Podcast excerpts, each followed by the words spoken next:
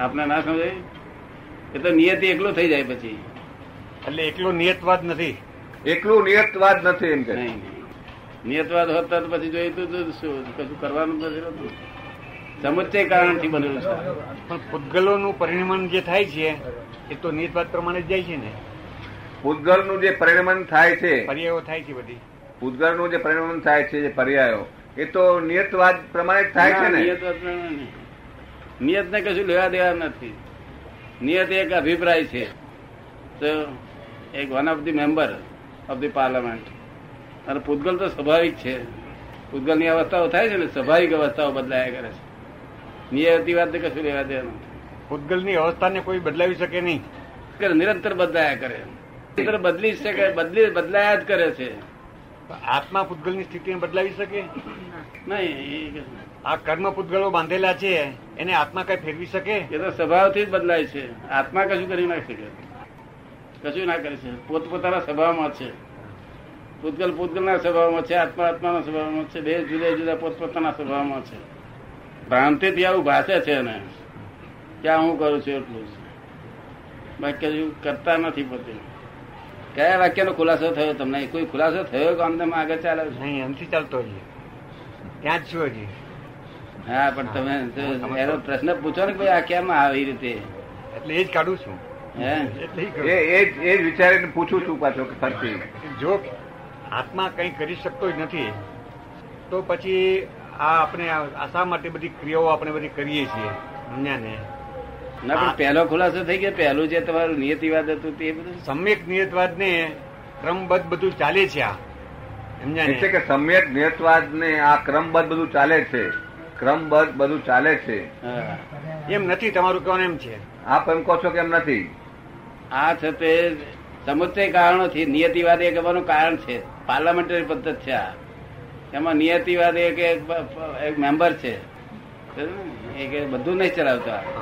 બધું ચાલતું નથી. ના બધું ચાલતું નથી. તો તો પછી કરવાનું જ કશું રહેતું જ નતું હા એટલે અમે તો જ કહીએ છીએ.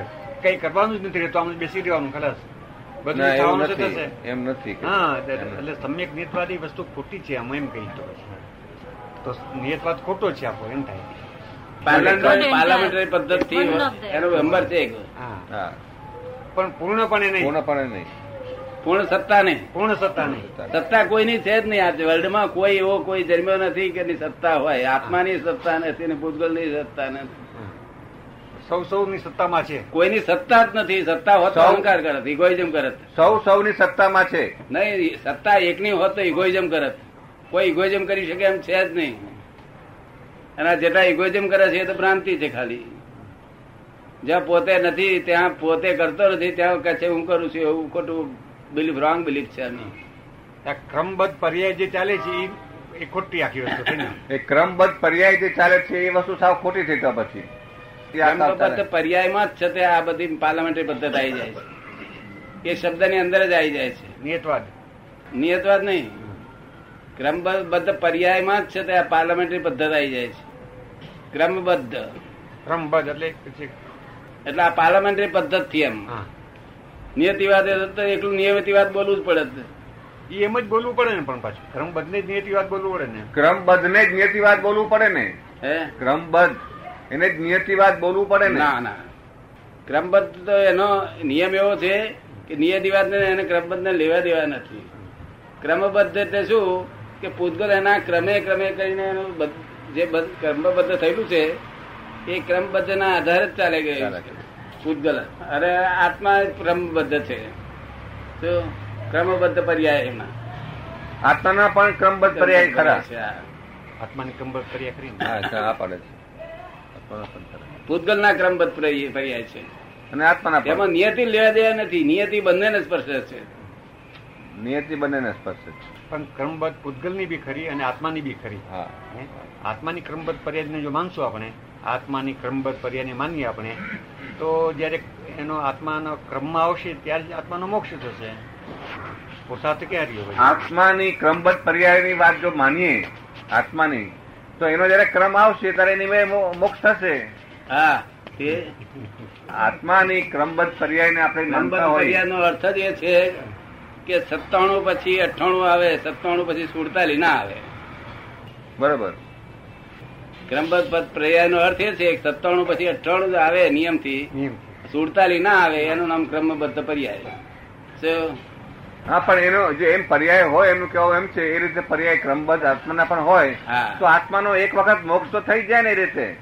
આત્માનો મોક્ષ એ પ્રમાણે થાય જ ને. વિશેષ- કરવાનું શા માટે? વિશેષ પર્યાયમાં ઉતરે છે ને. વિશેષ પર્યાય. વિશેષ પર્યાય. જે વિભાવિક કે છે ને હા. એ વિશેષ પર્યાયો છે. શું છે? વિશેષ પર્યાય. વિશેષ પર્યાયો ક્રમબદ્ધ છે કે છે. શું? એ ક્રમબદ્ધ છે. એ ક્રમબદ્ધ છે. ગેરકાયદેસર નથી કોઈ વસ્તુ. વિશેષ પર્યાયો એટલે વિશેષ પરિણામ. જેને વ્યતિરેક એનાથી વ્યતિરેક વ્યતિરેક પરિણામ ઉત્પન્ન થાય છે. એ પણ વ્યતિરેક ગુણો ઉત્પન્ન થાય છે. વ્યતિરેક ગુણો ઉત્પન્ન થાય છે. બે વસ્તુ સાથે મૂકવાથી બે વસ્તુને સાથે મૂકવાથી પોતાના ગુણધર્મો ખોઈ નાખતા નથી. પણ પોતાના ગુણધર્મો તો પોતાની પાસે છે જ. અને પછી વિશેષ પરિણામ એટલે વિશેષ ગુણો ઉત્પન્ન થાય છે. બે સાથે મૂકવાથી. એ આપણે સમજાય? પૂતગલ. અને બે ભેગા થયા એટલે આ વિશેષતા આવી. નથી આખી ક્રોધ દુનિયા. માન ક્રોધ માન માયા લોભ છે તે નથી આત્માનો ગુણ.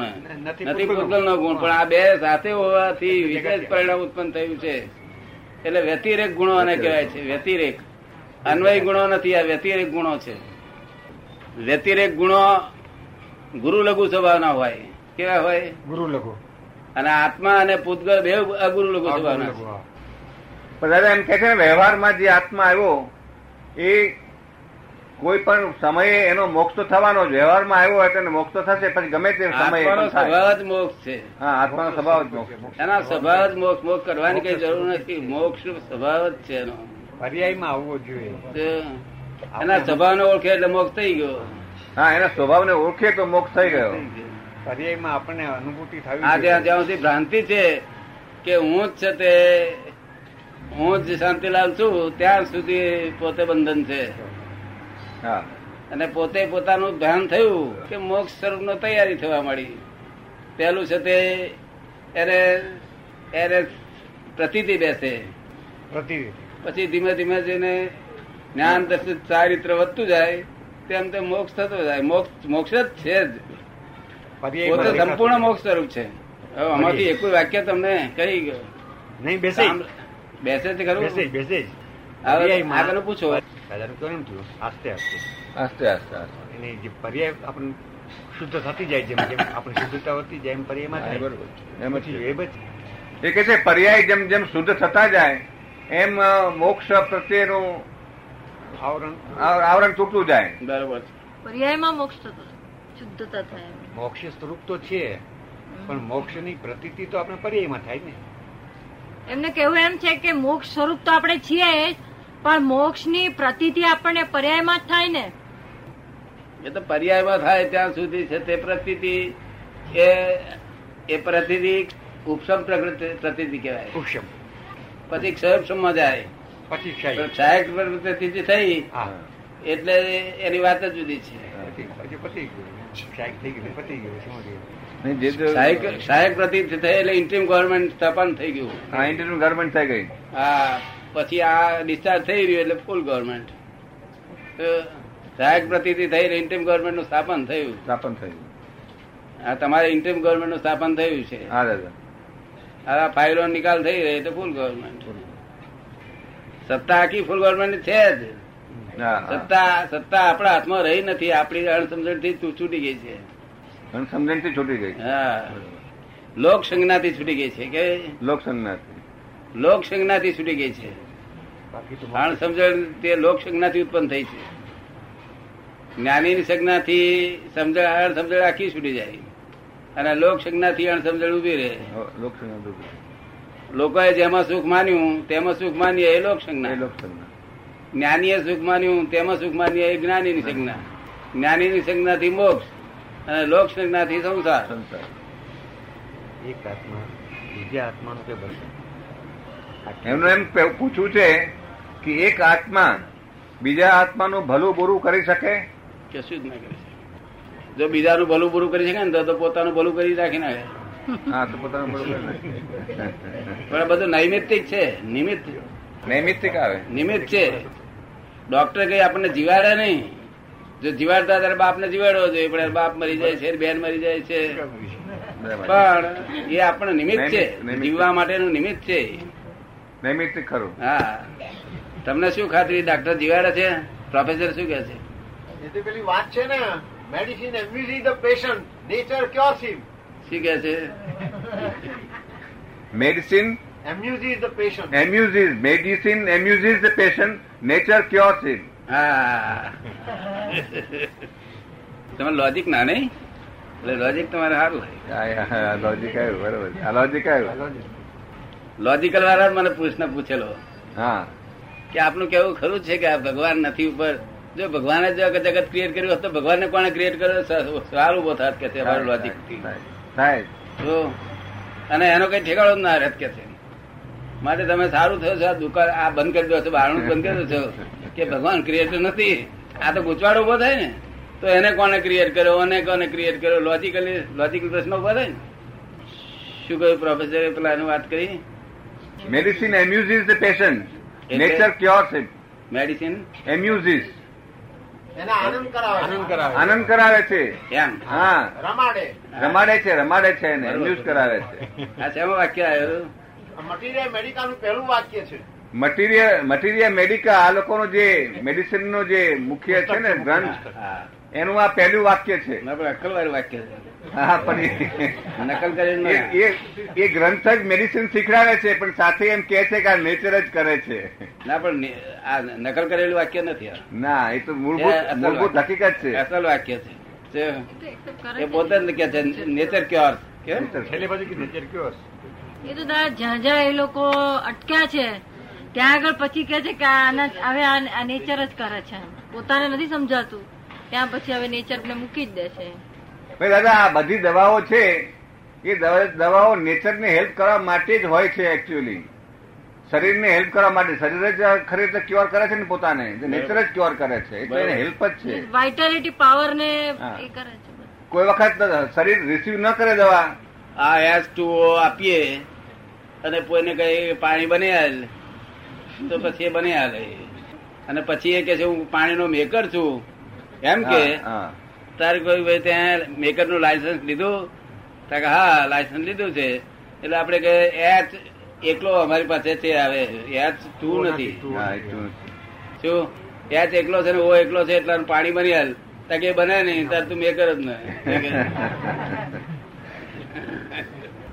મેકર હોય તો બનાવી દે.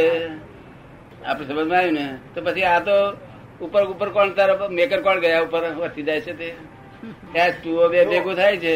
સ્વર છે ભાષા બનાવતો નથી. સ્વર ભાષા બનાવતો નથી. અને વ્યંજન ભાષા બનાવતો નથી. સ્વર ભાષા બનાવતો નથી વ્યંજન ભાષા બનાવે છે. બનાવતો નથી. નથી નથી. સ્વર પણ ભાષા બનાવતો નથી અને વ્યંજન પણ ભાષા બનાવતો નથી. પછી બનાવે છે? સ્વર અને વ્યંજન ભેગા થાય ત્યારે ભાષા બને છે. સ્વર અને વ્યંજન બંને ભેગા થાય ત્યારે ભાષા બને. એકલા સ્વરથી એકલા વ્યંજનથી ભાષા ના બને. ભાષા નથી બનતી. ખરું કે આ બેઝિક ટ્રુથ છે બધા. બેઝિક બેઝિક બેઝિક તેથી આ પ્રોફેસર પૂછીએ ને બેઝિક મળે છે. હા બેઝિક છે